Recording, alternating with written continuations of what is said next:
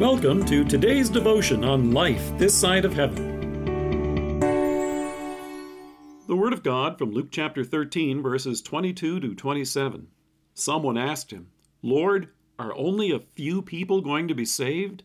He said to them, Make every effort to enter through the narrow door, because many, I tell you, will try to enter and will not be able to.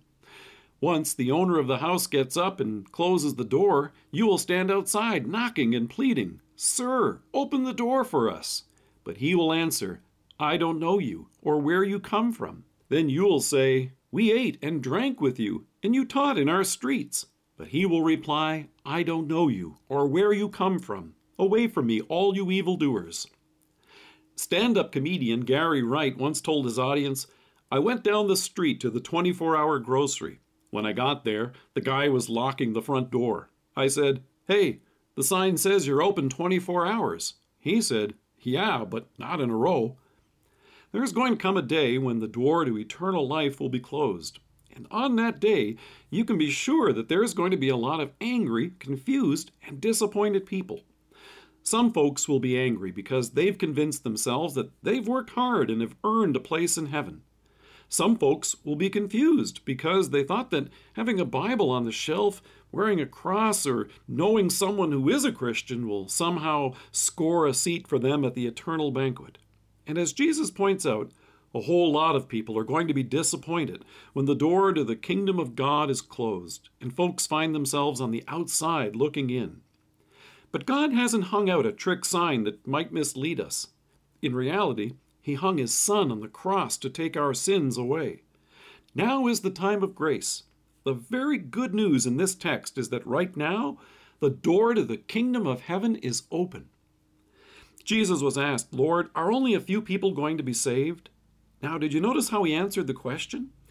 It's not important to know the number. It's important to know the one who has come to save. Jesus came to give his life for your sins and mine and for the sins of the world it's important to know Him. So, what does it mean to know Jesus? It has to mean more than simply having heard of Him or seeing a picture of Him on the wall. If that's all it means, then you and I are close personal friends and good buddies with everyone we've seen on TV, including Prince Harry, Anderson Cooper, Honey Boo Boo, and the entire cast of NCIS and Duck Dynasty. No, Jesus knows more than just your name. Jesus knows you. And even though He knows your sins and shortcomings, He still comes to you right now. He comes to us in His Word so that we may know Him. For the man who asked Jesus, Lord, are only a few people going to be saved? He draws his attention away from this fascination with numbers and reminds him and us where it belongs on Him. Jesus said, For the Son of Man came to seek and to save what was lost. That's good news and real comfort here is the Son of Man, our Savior, who came to take our sins and make them his own, and then carry them to the cross and bear the punishment that we deserved so that we wouldn't, that we would have his forgiveness and everlasting life. The door is still open. It hasn't been left open by mistake. Christ himself is the door, and he is the one who welcomes us. There won't be any security guard waiting for you to ask, How did you get in here? Because, as Paul told Timothy, here is a trustworthy saying that deserves full acceptance Christ Jesus came into the world to save sinners. Sinners like you and me. Sinners who should have expected that the door to heaven would have been slammed in our face. Instead, there will only be the welcoming and open arms of our loving Savior. Rejoice this day. The door to the kingdom of heaven is open. And what great news this is to share with a friend.